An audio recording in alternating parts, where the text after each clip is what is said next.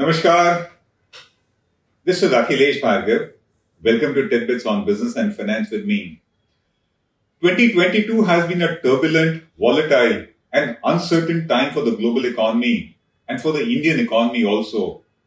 Economic growth had already receded during the past few years due to the trade wars and the geopolitical friction primarily between the U S and China. And then came the COVID pandemic. The two years of the COVID onslaught have eroded growth rates as well as G D P worldwide, as the world faced one COVID wave after another in different countries, in different parts of the world.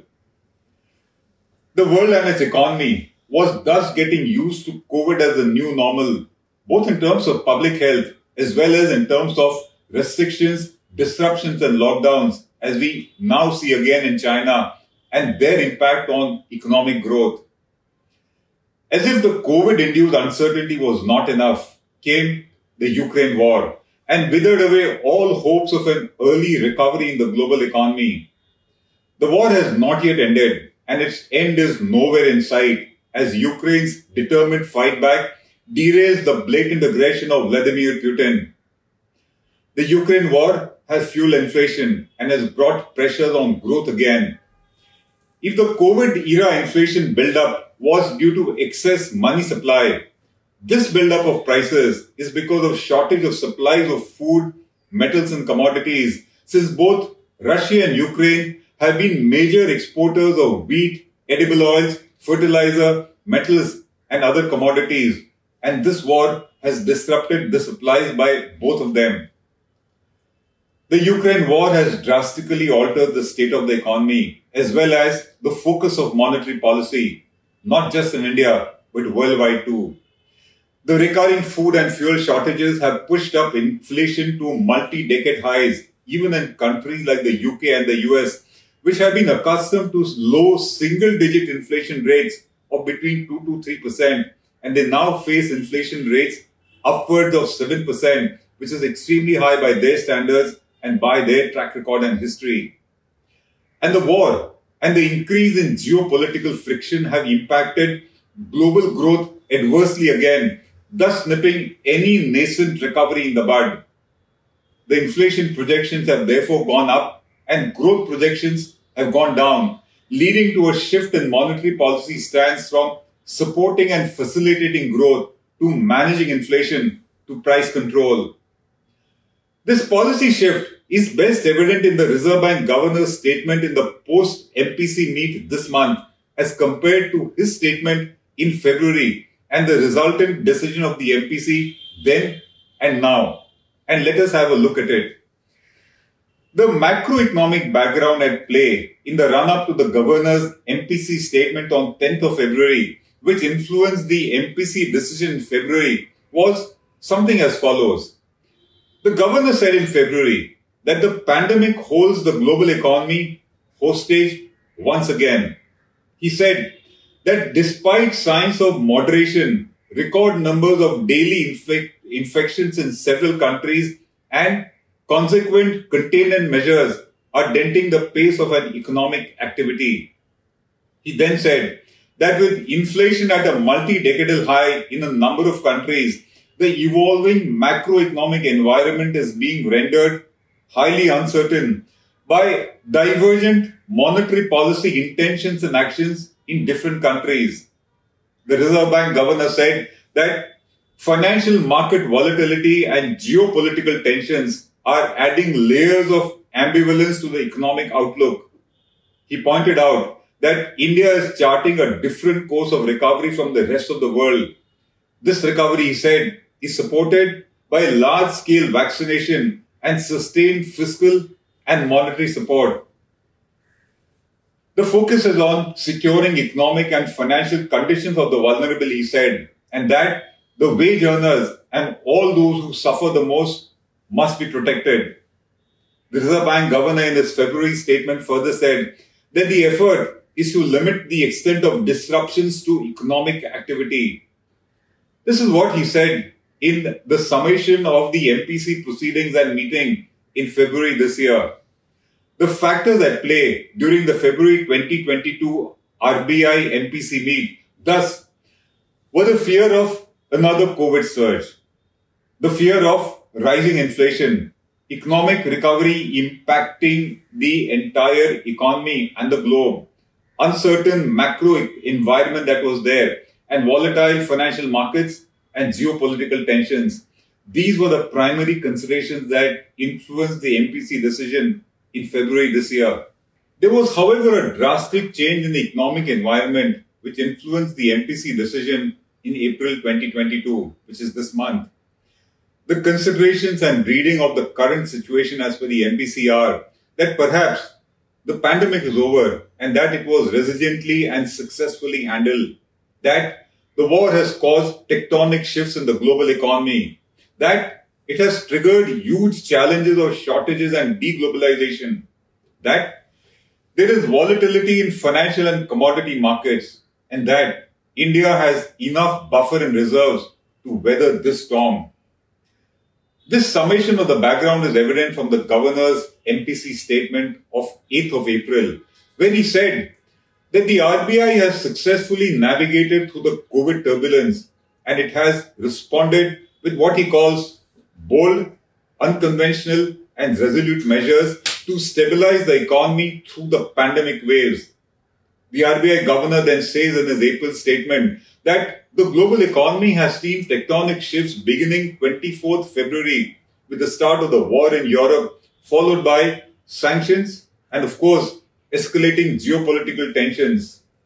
He says that we are confronted with new but humongous challenges, which is shortages in key commodities, fractures in international financial architecture, and fear of deglobalization. The governor says that extreme volatility characterizes commodity and financial markets today. He therefore says that our approach needs to be cautious but proactive in mitigating the adverse impact on India's growth, on inflation and financial conditions. He says that in this situation, we are reassured by the strong buffers that we have built over the past few years, including India's large forex reserves, a significant improvement in the external sector indicators, and substantial strengthening of the financial sector in the country.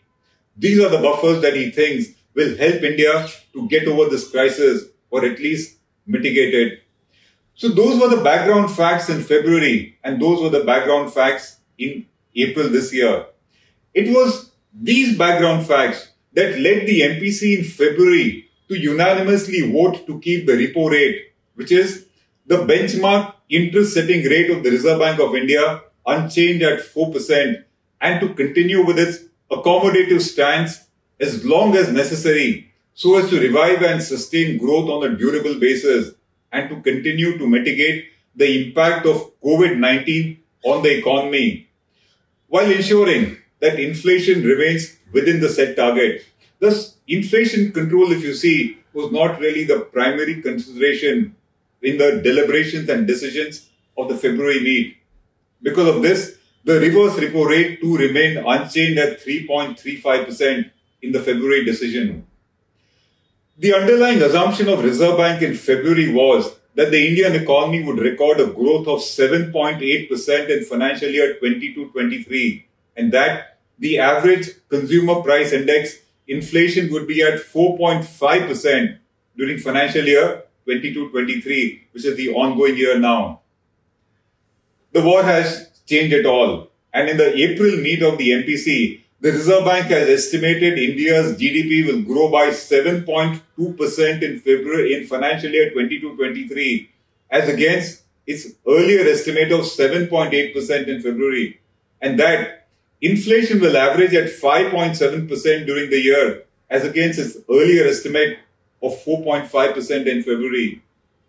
The fact is that inflation has become the key worry for the M P C, and with no end of the war in sight, and inflation shooting up worldwide because of disruptions and commodity shortages, combating inflation has become the main target of the R B I and the M P C. That explains why, even though the M P C let the repo rate remain unchanged at four percent, it yet shifted its policy stance to being accommodative, but remaining focused on withdrawal of the accommodation to ensure that inflation remains within the target going forward while supporting growth. Growth has taken a backseat at the moment. It has also instituted a new standing deposit facility to start sucking out the excess liquidity from the system in order to battle inflation. It is to be noted, to repeat, that the focus now is inflation control and growth has taken a secondary position.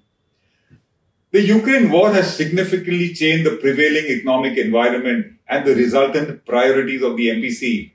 If growth and recovery was the main priority earlier, it now is to battle inflation and to bring it within the mandated band of two to six percent.